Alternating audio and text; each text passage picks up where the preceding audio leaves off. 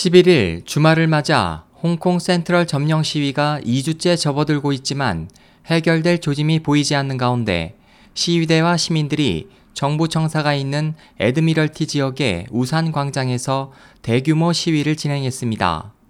빈과일보에 따르면 이번 시위는 렁추닝 행정장관 등 홍콩 지도부가 12일부터 사흘간 중국 광저우를 방문하는 등 시위대와의 대화 재개를 노력하지 않는 것에 대한 항의로 시위대를 포함해 약 10만 명으로 추정되는 시민들이 10일 저녁 우산 광장에 모여 항의 집회를 가졌습니다.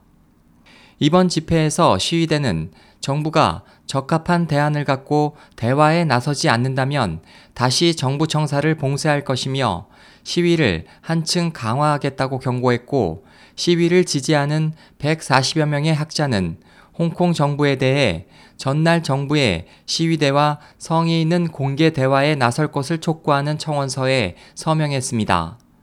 또 현지 매체에 따르면 민주건항협진연맹의 탄야오중 주석 등 친중 성향의 입법회 의원 일부도 10일 저녁 렁 장관과 캐리람 정무사장을 만나 이번 시위에 대한 해결책을 요구했습니다.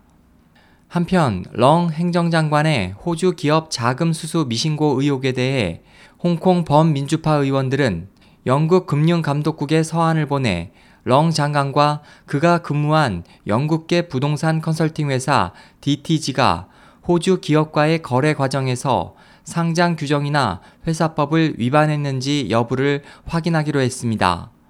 SOH 희망지성 국제방송 홍승일이었습니다.